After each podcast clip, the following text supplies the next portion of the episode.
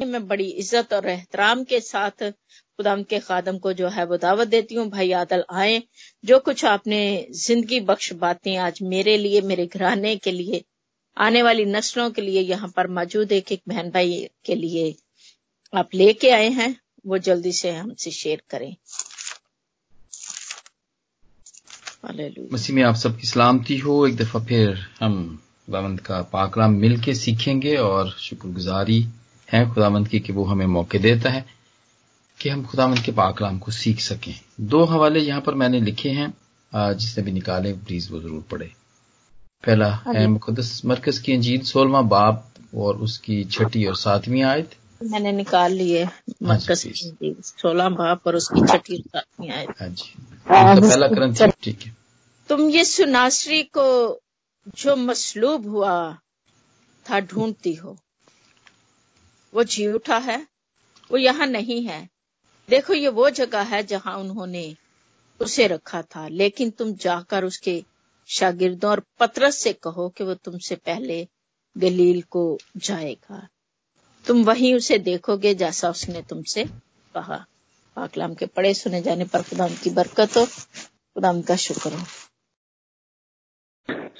खुदाम की ज़िंदा कलाम में लिखा हुआ है चनाची मैंने सबसे पहले तुमको वही बात पहुंचाई, पहुँचा दी, जो मुझे पहुँची थी कि मसीह किताब मुकदस के मुताबिक हमारे गुनाहों के लिए मुआ और दफन हुआ और तीसरे दिन किताब मुकदस के मुताबिक जी उठा और कैफा को और उसके बाद उन बारह को दिखाई दिया। फिर 500 से ज़्यादा भाइयों को एक साथ दिखाई दिया जिनमें से अक्सर अब तक मौजूद हैं और बाद सो गए। फिर यकूब को दिखाई दिया, फिर सब रसूलों को। पाकलाम के पढ़े सुने जाने पर खुदा की बरकत हो। आमीन। खुदा का शुक्र अदा करते हैं। आमीन। आमीन। खुदा के शुक्रगुजार हैं। जी मेरे प्यारे चीज़ों जैसा कि आपने इस हवाले में पढ़ा कि खुदा यीशु मसीह के जी उठने के बारे में यहाँ पर बताया गया है। और चूँकि खुदामद के जी उठने के बाद वो चालीस दिन तक रहे, ज़मीन के ऊपर रहे। और ये वही दिन है जिनको हम याद करते हैं और उनके जी उठने का, क्योंकि ये हमारे ईमान का हिस्सा है। हमारे ईमान का हिस्सा है खुदामद का जी उठना हमारे ईमान का हिस्सा है और हम उसको उसके बारे में ये सारी चीज़ें देखते हैं और हम याद करते हैं कि खुदामद जी उठा था। हम इस बात को बड़ी मजबूती से इसको मानते हैं कि हाँ वो जी उठा था और ये उसके गवाह हैं सब। जितने भी लोग हैं उसके गवाह हैं। जैसे कि फरिश्ता ने औरत, औरतों से कहा उस फरिश्ते ने औरतों से कहा कि तुम जाओ और जाके उन सबको बताओ उन सब शागिर्दों को बताओ। और ये भी कहा कि शागिर्दों, और पत्र से कहो कि वह तुमसे पहले गलील को जाएगा। तुम वहाँ उसे देखोगे जैसा उसने तुमसे कहा। ये हम देखते हैं। खुदाम यसु मसीह, जो कि गलील से जिसने अपनी खिदमत को शुरू किया, और गलील में हम देखते हैं गलील की अहमियत है। यहाँ पर जो बताया जाता है एक्चुअली वो गलील की अहमियत है। गो के खुदामंद तो पैदा वहाँ पे नहीं हुए थे। वो जब खुदाम यसु मसीह का जमाना था जो इसराइल का जो अब मैप देखते हैं तो यहूदिया के बैतलहम में पैदा हुए थे। और यहूदिया का बैतलहम बिल्कुल ही उसके ऑपोजिट है बिल्कुल वो इधर दूसरी तरफ़ लगता है यहाँ से दूर है। ये दूसरा कोना है उस मुल्क का इसराइल का। और इस यहूदिया के अंदर हम देखते हैं कि बैतलहम है जेरूसलम है अमाउस की राह है और जेरुको है, है। वहाँ पर, और बैतने वहाँ पर है, हबरून वहाँ पर है, और फिर ये एक, आप कह सकते हैं कि ये एक वहाँ का प्रोविंस है, यहूदिया वहाँ का एक प्रोविंस है। यह एक सूबा था इसराइल का एक सूबा है, और फिर इसके बाद सामरिया है, इसके बाद एक एक सूबा है सामरिया। जिसके अंदर आपको याद होगा कि वो सामरी औरत से उनकी मुलाकात होती है और इसके बाद फिर गलील है, जो कि सामरिया की दूसरी तरफ़ है, जिसके अंदर नाइन का शहर पाया जाता है, नाजरत पाया जाता है, काना गलील पाया जाता है तब्रियाज की झील पाई जाती है, मगदला पाया जाता है, जहाँ से मरियम मगदलिनी है, कफर नहूम पाया जाता है वहाँ पे। बैत सदा तो एक तरफ़ रह जाता है उसके झील की दूसरी तरफ़ रह जाता है। और ये सारी हम वहाँ पर देखते हैं, ये सारे इलाके वहाँ पर देखते हैं। तो खुदावंद, जो कि यरूशलेम के अंदर जो कि मसलूब हुए और वहाँ पे, और वहीं पे वो ज़िंदा हुए, उनकी कब्र वहीं पे थी। लेकिन वो कहते हैं कि मैं यहाँ नहीं, मैं गलील में ही उनको मिलूँगा। वो गलील में ही उनको मिलना चाहते हैं। मेरे चीज़ों गलील के बारे में हम थोड़ा सा जानते हैं कि खुदाम जिस मसीह की जो खिदमत है वो वहीं से शुरू हुई। और ये एक बड़ा रिच एक बड़ा एक, एक अमीर सूबा था ये। और यशवा की किताब में इसका ज़िक्र है। पहले तबारीख में बताया जाता है कि सुलेमान बादशाह ने ये इलाका जो था वो हेराम का एक बादशाह था वो उसको दिया था जो कि लबनान का था और वो उसको क्योंकि वो सलमान बादशाह को देवदार की लकड़ी देता था, सोना देता था और बहुत सारी चीज़ें देता था। अगर आप इसका ज़िक्र पढ़ना चाहें तो आप ज़रूर पहला सलातीन उसका नामा बाब उसकी ग्यारहवीं आयत में पढ़ सकते हैं। इसकी इसकी एक हिस्ट्री पाई जाती है इस इलाके की। और ये तकरीबन हाफ़ सेंचुरी तक, पचास साल तक ये यहूदी बुत परस्तों से ये भरा रहता था। और चूँकि ये समुद्र के साथ भी लगता था उधर एक झील भी पड़ती थी, जो कि गलील की झील थी, इसकी वजह से ये दुश्मनों की जद पे रहा करता था और और यहाँ से जितने भी दुश्मन वहाँ पे हमला करते थे, खासतौर पर सीरिया की तरफ़ से तो वो काफ़ी ये अटैक पे ये इलाका रहता था। और यहाँ पर बहुत सारे लोग फिर यहाँ पे एक मिक्स आबादी हो गई थी, यहूदियों की मिक्स आबादी थी जो कि मल्टी नेशनल आप कह सकते हैं, जैसे कि आप कह सकते हैं, जैसे कि हमारा लंदन है यहाँ पर यूके के अंदर, उसके अंदर आप देखते हैं कि एक बड़ा शहर है और एक एक सारी कौमें ही तकरीबन उसके अंदर रहती हैं, वो खास कोई एक कौम नहीं रहती है। इसी तरह गलील के अंदर भी ऐसा ही था। और यहाँ से, यहाँ पे लोग आते थे और जाते थे और ये काफ़ी एक्टिव सूबा था ये, गलील का। और इसीलिए खुदावंद ने अपनी जो मनादी वहीं से शुरू की थी। मिनिस्ट्री खुदावंद की वहीं से शुरू हुई थी, ताकि सब कौमों को, जितने भी वहाँ पर हैं, सब कौमों को वहाँ पर वो वो उनको कैच कर सके, वो उनको बता सकें। वो अपनी, अपने बादशाह की बातें उनको बता सकें या वो लोग देख सकें, और फिर जब वो अपने अपने मुल्कों में वापस जाएँ तो वो खुदावंद की बातों को बाहर लेके जा सकें। ये उस वक्त तो खैर रोमन अंपायर थे और ये भी एक उन्हीं का ही एक हिस्सा था। और ये, और ओल्ड ओल्ड जो फलस्तीन का मुल्क था, ये भी उसका एक सूबा ही गिना जाता था, तब तो ऐसा ही था। लेकिन ये खुदामद की जो थी मुनादी जो थी, वो ये थी, और इसके बारे में कहा भी गया था। इसके बारे में पेशन गोई है। गलील के बारे में पेशन गोई भी पाई जाती है जो कि ईसाया के नामे बाब की पहली आयत में लिखी हुई है कि वो आने वाला बादशाह होगा। उसने कदीम जमाने में जबलून और नफ्ताली के इलाकों को जलील किया पर आखिरी जमाने में कौमों के गलील में दरिया की समत यर्दन के बाद बुजुर्गी देगा। ये खुदाम यसु मसीह के बारे में कि आने वाला बादशाह वो था तो ये आ, इसके उनके उनके बारे में ये पेशन गोई बताई गई थी। गलील के बारे में, हम गलील के बारे में थोड़ा सा सीख रहे हैं। और फिर यीशु के सारे ही शागिर्द गलीली थे। वो गलील के रहने वाले थे। और इसलिए तो यहाँ पे फरिश्ते ने कहा अगर हम आगे देखें, अगर हम इसको इमाल की किताब के अंदर देखते हैं तो वहाँ फिर हम यही देखते हैं कि वो वो वो कहते हैं कि गलीली मर्दो, तुम यहाँ पे खड़े क्या देख रहे हो? यही यीशु जो तुम्हारे पास से ऊपर गया है, ये यही एक दिन वापस भी आएगा।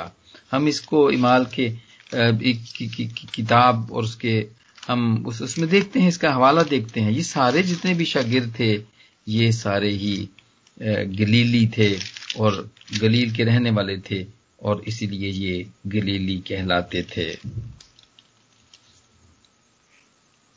जी मेरे प्यारे अजीजों, खुदावंत का ज़िंदा होना और फिर दोबारा वहाँ पे जाना। ये बिल्कुल ऐसे ही था कि जैसे वो जहाँ से, जैसे बहुत दफ़ा हम कोई काम कर रहे होते हैं, कोई प्रोग्राम चल रहा होता है तो वो बीच में ब्रेक आ जाती है। लेकिन वो फिर अनाउंस करने वाले या बताने वाले यही कहते हैं कि हम अपने सिलसिले को फिर वहीं से शुरू करेंगे जहाँ से ये सिलसिला मुनकता हुआ था। बिल्कुल ऐसा ही होता है। खुदाम यसु मसीह फिर दोबारा गलील से ही अपने काम को शुरू करना चाहते थे, क्योंकि काम खत्म नहीं हुआ था। खुदामंद का? सलीबी मौत के बाद उनका दफन होना और उसके बाद फिर ज़िंदा होना ही काफ़ी नहीं था, क्योंकि काम बाकी था अभी। और इसी वजह से खुदामंद यसु गलील में ही उनको कहते हैं कि मैं गलील में ही तुमसे मिलूँगा, क्योंकि ज़्यादातर, क्योंकि ज़्यादातर शागिर्द वहीं पे थे। और खुदामंद वहीं पे उनसे वहीं पे उन सबको मिलना चाहते थे। पहला मोजा खुदाबंद ने वहाँ किया था, काना गलील की शादी में। आपको अच्छे तरीके से याद होगा।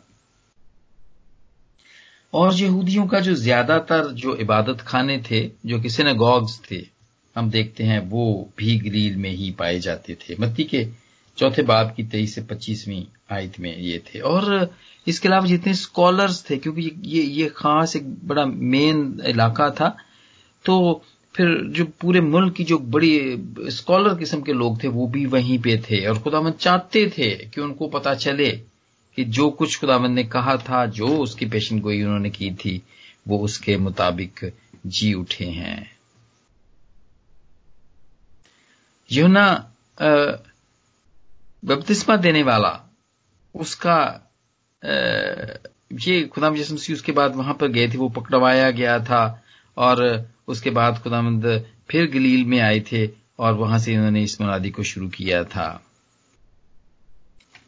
और यहाँ पर खुदामंद का ज़्यादातर वक्त यहीं पे गुजरा था। मेरे अज़ीज़, खुदामंद का ज़िंदा होना हमें एक उम्मीद दिलाता है। इस इस ही इलाके के अंदर खुदावंद ने उन्नीस तमसील यहाँ पर कही थी और तैतीस मोजे यहाँ पर किए थे। पहाड़ी वाज भी यहीं पे किया था और खुदावंद की शक्ल जो पहाड़ पर वो जाते हैं, यहीं पर बदली थी। ये इतना अहम इलाका है जहाँ पे खुदावंद ने इस, अपनी मनादी को शुरू किया था, अपनी मिनिस्ट्री को शुरू किया था। मेरे प्यारे अजीजो, ये इस इलाके को याद रखना और करना उस सब का यही मतलब था कि हम अपनी जिंदगियों के बारे में भी देखें।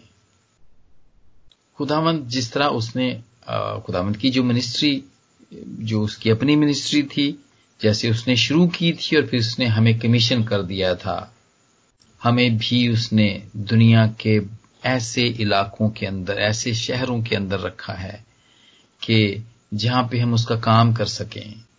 हर इलाके की एक अहमियत है। आपको भी यकीन याद होगा कि आप कौन से मुल्क में थे, आप कौन से शहर में थे, आप कौन से गाँव में थे, जब आपने अपनी मिनिस्ट्री का आगाज़ किया। एक मकसद है। खुदामंद का आपको वहाँ पे रखने का एक मकसद है कि उसने आपको, आपकी मिनिस्ट्री को वहाँ से शुरू किया। और ये भी ये भी खुदामंद जब ज़िंदा होते हैं तो वो फिर दोबारा से गलील को it's like like a home ground था उनका ये। कि उन्होंने अपने ज़िंदा होने के बाद फिर दोबारा वहीं से उन्होंने अपनी मिनिस्ट्री को स्टार्ट करते हैं। ज़िंदा होने के बारे में बताते हैं, और उसके बाद फिर और भी बहुत सारे मोजे वहाँ पे वो करते हैं। पाकलाम के मुताबिक पाकलाम के अंदर लिखा हुआ है कि उन्होंने और भी बहुत सारे मोजे यहाँ पर दिखाए, जो कि मुकदस जुना की जीर उसका बीसवां बाब और उसकी तीसवीं आयत में लिखा है, और यीशु ने और बहुत से मोजे शगिर्दों के सामने दिखाए जो इस किताब में लिखे नहीं गए, लेकिन ये इसलिए लिखे गए कि तुम ईमान लाओ कि यस्सु ही खुदा का बेटा मसीह है, और ईमान लाकर उसके नाम से ज़िंदगी पाओ। ज़िंदा हो, जब वो ज़मीन के ऊपर थे, जमीनी ज़िंदगी थी, तब भी उन्होंने मोजे किए, और उसके बाद भी उन्होंने बहुत से मोजे किए। ज़िंदा होने के बाद भी उन्होंने मोजे किए। मेरे चीज़ों, ये इस इलाके की अहमियत थी और और हमारे लिए भी ये अहम है कि हमें जहाँ पर भी रखा गया है खुदावन चाहता है, जहाँ से भी हमने अपनी मिनिस्ट्री को शुरू किया है, वो चाहता है कि हम उसमें उसी को जारी रखें, उसी में बढ़ें, उसी पे मेहनत करें और उन लोगों तक अपनी बात को पहुंचाएँ, जिस बात के लिए खुदावन ने आपको वहाँ पे रखा है। मेरे चीज़ों खुदावंद, जो कि दूसरा आदम बना, हम इसके बारे में भी सीखते हैं, जो कि पहला ग्रंथियों, उसका पंद्रवा बाब, उसकी पहली सात आयात के अंदर लिखा हुआ है। ये दूसरा आदम कहलाता है, क्योंकि इसके ज़रिए से भी एक ज़िंदगी मिलती है। पहला आदम जो कि आदम था, जो कि हमारा सब वो आदमियों का बाप था और वो आदम था और उसकी पैदाइश भी बड़े ही अजीब तरीके से हुई। मोजाना तरीके से हुई, बड़े अजीब तरीके से हुई। और दूसरा आदम जो कि यस्सु कहलाता है, इसकी भी पैदाइश बड़े ही अजीब तरीके से हुई। पहला आदम, लेकिन फ़र्क क्या है? दोनों आदम के अंदर फ़र्क क्या पाया जाता है? पहले आदम के ज़रिए से मौत इस ज़मीन के ऊपर आई। मौत आती है इस ज़मीन के ऊपर, पहले आदम के ज़रिए से। लेकिन दूसरे आदम के वसीले से ज़िंदगी आती है। पैदाइश के तीसरे बाप की उन्नीसवीं आयत में है हम खाक से हैं और खाक में जा मिलते हैं। और वाइज भी यही कहता है। वाइज भी अपनी तीसरे बाप की बीसवीं आयत में कहता है कि सब सब के सब एक ही जगह पर जाते हैं। सब के सब खाक से हैं और सब के सब फिर खाक में जा मिलते हैं। मेरे अजीजो, पहले आदम के वसीले से मौत आई क्योंकि हमने नाफरमानी की। के पहले बाप की सताइसवीं आयत हमने तो मरना नहीं था। क्योंकि खुदावन ने तो हमें अपनी सूरत पर, अपनी सूरत पर पैदा किया था और अपने करेक्टर्स पे पैदा किया था। वो सारी चीज़ें जो खुदा की थी सवाए खल्क करने के बाकी सब चीज़ें इंसान के अंदर पाई जाती थी, जैसे कि खुदावंद की तरह हमने भी हमेशा ही ज़िंदा रहना था। लेकिन नाफरमानी की और उसकी वजह से हमने अपनी शक्ल बदल डाली। हमने अपनी शक्ल बदल डाली और हम डिसऑनर्ड हो गए। हमें वो जो इज़्ज़त, वो प्यार, जो मोहब्बत हमें मिला करती थी, हम उससे महरूम हो गए। और मेरे जीजो, ये हमारी दुनियावी और ये हमारी जिस्मानी ज़िंदगी है, जो कि इस दुनिया में हम गुजारते हैं। हम कमज़ोरी की हालत में होते हैं। हम आजमाइशों में घिरे रहते हैं। हम नाफरमानियों से भरी हुई हमारी ज़िंदगी होती है। बीमारियाँ होती हैं हमारे जिस्म के अंदर। और मेरे अजीजों, इसलिए हम उस लायक नहीं होते कि हम आसमान के घर में रह सकें। हम परेशान हो जाते हैं। हम डरे हुए होते हैं। बेतकादी से हमारे दिल भरे रहते हैं। लेकिन मेरे अजीजों, दूसरा आदम जो कि खुदामद यस्सु है, जब वो ज़िंदा हुआ तो वो हमारे लिए उम्मीद हुआ और वो हमारे लिए हमेशा की ज़िंदगी लेकर आया। अब्दी हयात इटर्नल लाइफ वो हमारे लिए लेकर आता है। यही बात हम देखते हैं पहला ग्रंथियों की पंद्रहवें बाब की, बीसवीं आयत में, कि जी उठने, वो जी उठने वालों में से पहला फल है। वो पहला फल हो उससे पहले भी खुदाम यसू ने खुद और एलिया ने भी ज़िंदा किए और खुदाम यसू ने भी लोगों को ज़िंदा किया, लेकिन वो फिर मर जाते थे। लेकिन खुदाम यसू जब मर के ज़िंदा हुए तो वो फिर ज़िंदा ही रहे। और अब तक ज़िंदा ही हैं, और उसी में हमें ये उम्मीद मिलती है। वी आर वेरी होपफुल कि जब हम हम मरते हैं तो फिर हम मरे ही नहीं रहते, बल्कि हम दोबारा ज़िंदा किए जाते हैं। मसीह के मुताबिक हमारा जिसम दोबारा से ज़िंदा किया जाता है। पहला ग्रंथियों पंद्रहवा बाब और उसकी पैंतीसवीं आयत में हम पढ़ते हैं ये जो हवाला जब हमने इसको नहीं पढ़ सके सब नहीं पढ़ सके लेकिन बहुत अच्छा चैप्टर है आप इसको ज़रूर पढ़ें। अगर कोई भी इसके बारे में हमेशा की ज़िंदगी के बारे में पढ़ना चाहता है या तो ज़रूर इसको यहाँ पे इसको, इसको पढ़ सकता है। क्योंकि इसके अंदर बहुत सारी ऐसी चीज़ें लिखी हैं जो कि हमारी तालीम के लिए हैं। पहला ग्रंथियों पंद्रहवा बाप पैंतीसवीं आयत अब कोई ये कहेगा कि मुर्दे किस तरह जी उठते हैं और कैसे जिस्म के साथ आते हैं? आय नादान तो खुद जो कुछ बोता है, जब तक वो ना मरे, ज़िंदा नहीं किया जाता। और जो तू बोता है, ये वो जिसम नहीं जो पैदा होने वाला है, बल्कि सिर्फ़ दाना है। खा गेहूँ का हो खा किसी और चीज़ का। मगर खुदा ने जैसा इरादा कर लिया, वैसा ही उसको जिसम देता है। और हर एक बीज को उसका खास जिसम। एक बड़ी भेद की बात यहाँ पे पाई जाती है मेरे जीजो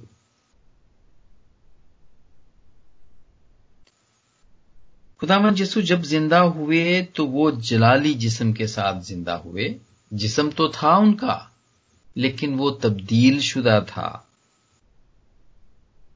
तब्दील शुदा था और उनके वो सारे काम, वो सारे मेडल्स, जो फतेहमंदी के मेडल्स उनको मिले थे, जिनके वसीले से उन्होंने इस जंग को जीता था, शैतान को हराया था, मौत पे फतह पाई थी, वो उनके साथ ही थे। क्या क्या चीज़ें थी? उनके हाथों में कीलों के सुराख, पाँव के अंदर कीलों के सुराख, और पसली के अंदर वो जगह जहाँ पे नेजा लगा था। वो उनके साथ ही था। मेरे अजीजो, और यहाँ पर जो हम पहला ग्रंथियों पंद्रहवा बाप के, जब हम पैंतीसवीं आयत से जब हम आगे पढ़ते हैं तो यहाँ पर भी यही ख्याल पाया जाता है। बीज का ख्याल पाया जाता है। वैसा ही उसको जिसम देता है, और हर एक को, हर एक बीज को उसका खास जिसम।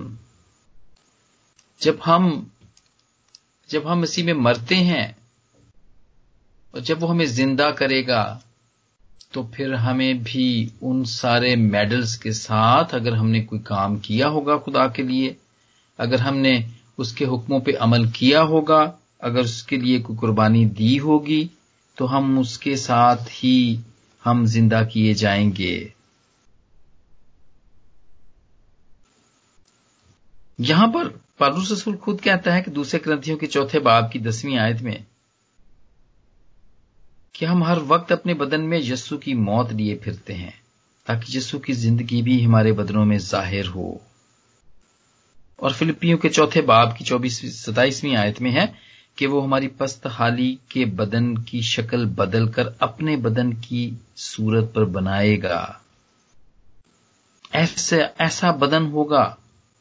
अगर तो वो हो गया जब आप, अगर हम ज़िंदा हैं और अगर खुदामंद का आना हो जाए हमारी ज़िंदगी के अंदर तो हम तो नहीं मरेंगे, बल्कि हम तो बदल जाएँगे। लेकिन अगर हमारा ये बदन, अगर हम उससे पहले मर जाते हैं तो जब वो आएगा तो हम ज़िंदा उसके साथ होंगे। और कैसा बदन हमें मिलेगा? जैसा खुदावंत का बदन था। जैसा कि फिलिपियों के चौथे बाब की हमने अभी आयत में पढ़ा, वैसा बदन होगा हमारा। जो कि परेशान होना, होने वाला नहीं होगा। जो कि नाफरमानी वाला नहीं होगा, जो कि उसका काम करने वाला जो बदन होगा, वो बिल्कुल खुदामंद जैसा ही होगा। कैसा बदन था उसका? गायब हो जाने वाला। जब वो माउस की राह पर जो दो लोग, जो दो शगिर्दों के साथ वो जब खाना खाने, वहाँ पर उसने रोटी तोड़ के दी, और जब उन्होंने उनकी आँखें खुल गईं तो खुदा में वहाँ से गायब हो गए। और फिर जब शागिर्द एक घर के अंदर बंद दरवाजों में बैठे हुए थे तो खुदामद वहाँ पे ज़ाहिर हो जाता है। ज़ाहिर होने वाला, गायब होने वाला, चमकते रहने वाला, रोशन रहने वाला, हर किस्म की तकलीफों से बरी, ऐसा जिसम हमें मिलेगा। और इसलिए मेरे जीजो, ये सारी चीज़ें याद करना, इन पे गौर करना ज़रूरी है, क्योंकि यही हमारी उम्मीद है। और ये हमारा ईमान का हिस्सा है। और यही पर रसूल भी यही बात कहता है। ग्रंथियों के अंदर यही बात वो कहता है। वो खुशखबरी देता है। पंद्रहवें बाप की पहली आयत में, क्या बाप भाई मैं तुम्हें वही खुशखबरी जताए देता हूँ जो पहले दे चुका हूँ, जिसे तुमने कबूल भी कर लिया था और जिस पर कायम भी हो? लेकिन वो ये भी कहता है, किसी के वसीले से तुमको निजात भी मिलती है, बशर्ते कि वो खुशखबरी जो मैंने तुम्हें दी है दी थी याद रखते हो, वरना तुम्हारा ईमान लाना बेफायदा हुआ। हम खुदाम यसु के ज़िंदा हो, होने को बार बार इसलिए याद करते हैं, उसकी सारी बातों को इसलिए याद रखते हैं, और इन सारे दिनों में उसका इसलिए ज़िक्र करते हैं कि हमारा वो ईमान उसके ऊपर कायम रहे और रोज बरोज पक्का होता चला जाए, मज़बूत होता चला जाए।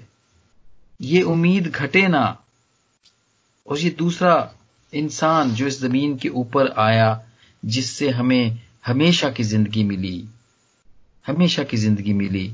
हम हम उसके दुखों को, हम एक्नॉलेज करें, उसके मरने को एक्नॉलेज करें, हम उसके ज़िंदा होने को एक्नॉलेज करें, और हम हमेशा की ज़िंदगी, उसके साथ हमेशा की ज़िंदगी पाए। मेरे जीजो खुदा ने तो काम, हमेशा की ज़िंदगी देने का काम कर दिया है हमारे लिए। लेकिन हमें अपने ईमान को मज़बूत रखना है।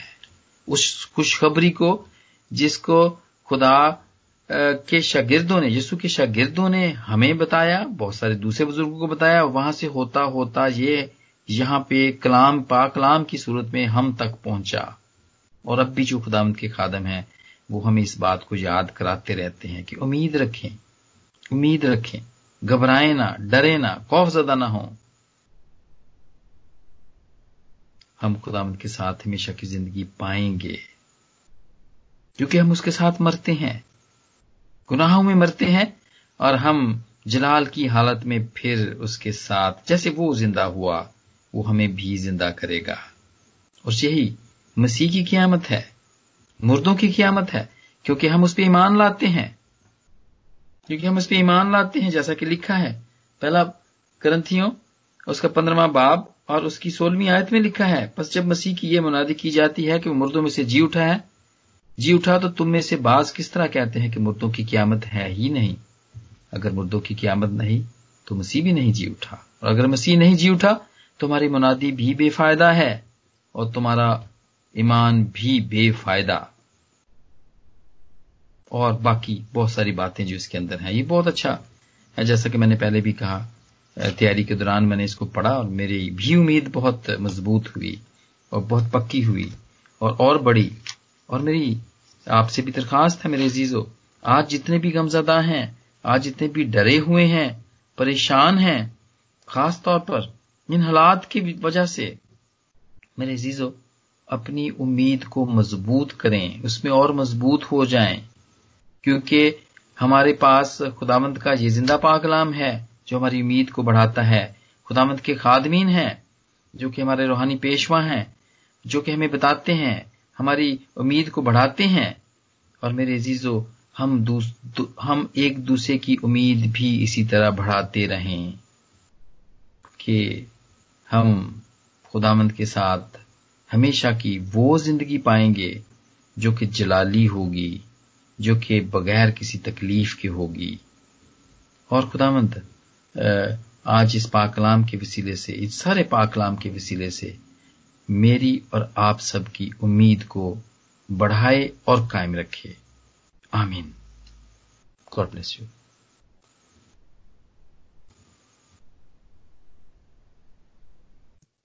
आमीन आमीन आमीन आमीन। थैंक यू भाई आदल, इस ब्लेसफुल ज़िंदा उम्मीद के लिए हमारा खुदाम ज़िंदा है।